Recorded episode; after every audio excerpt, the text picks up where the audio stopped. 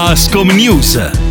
Buona giornata da Alessandro Colombo e bentrovati a un nuovo appuntamento con Ascom News, la rubrica di Radio Veronica One realizzata in collaborazione con Ascom Confcommercio Torino che ha come obiettivo quello di eh, ascoltare e raccontare quelle che sono in questo momento le principali problematiche dei commercianti. Lo facciamo questa mattina con il direttore di Ascom Torino, Carlo Alberto Carpignano. Buongiorno. Buongiorno a lei, buongiorno a tutti i radioascoltatori. Allora, Carpignano, eh, ricordiamo che appunto eh, questa mattina è prevista una, insomma, una sorta di eh, protesta da parte di alcuni dei eh, commercianti che intendono andare oltre l'orario di eh, chiusura. Innanzitutto le chiedo qual è in questo momento la situazione. È una situazione di grandissima incertezza. Noi cogliamo una assenza di decisioni da parte dell'istituzione, si naviga veramente a vista, c'è una grande confusione tra le persone, tra gli imprenditori. In tutto questo pensare per eh, un bar, per un ristorante, a programmare una giornata, non lo so, le, gli approvvigionamenti, no? stiamo parlando di prodotti freschi, deperibili, il personale, le prenotazioni è impossibile. L'esempio emblematico di oggi e di che cosa succederà domani è veramente indicativo, nel senso che oggi noi non sappiamo se domani i bar e i ristoranti possono aprire, è probabile, ma non ci sono le regole oggi, probabilmente, molto probabilmente da domenica saremo, il Piemonte sarà in zona arancione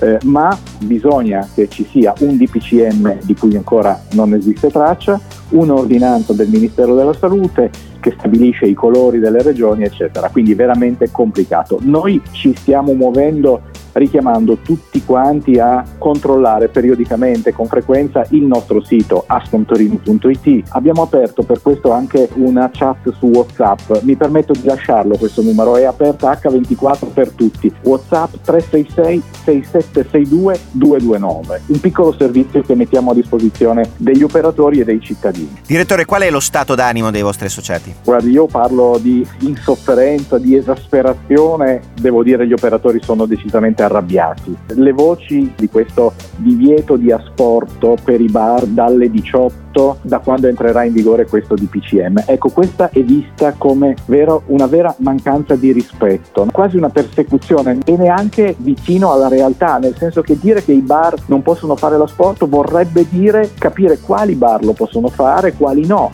Si creerà una situazione di confusione enorme, principalmente, soprattutto per i clienti che non sapranno chi dei loro bar di fiducia potrà fare o non fare l'asporto.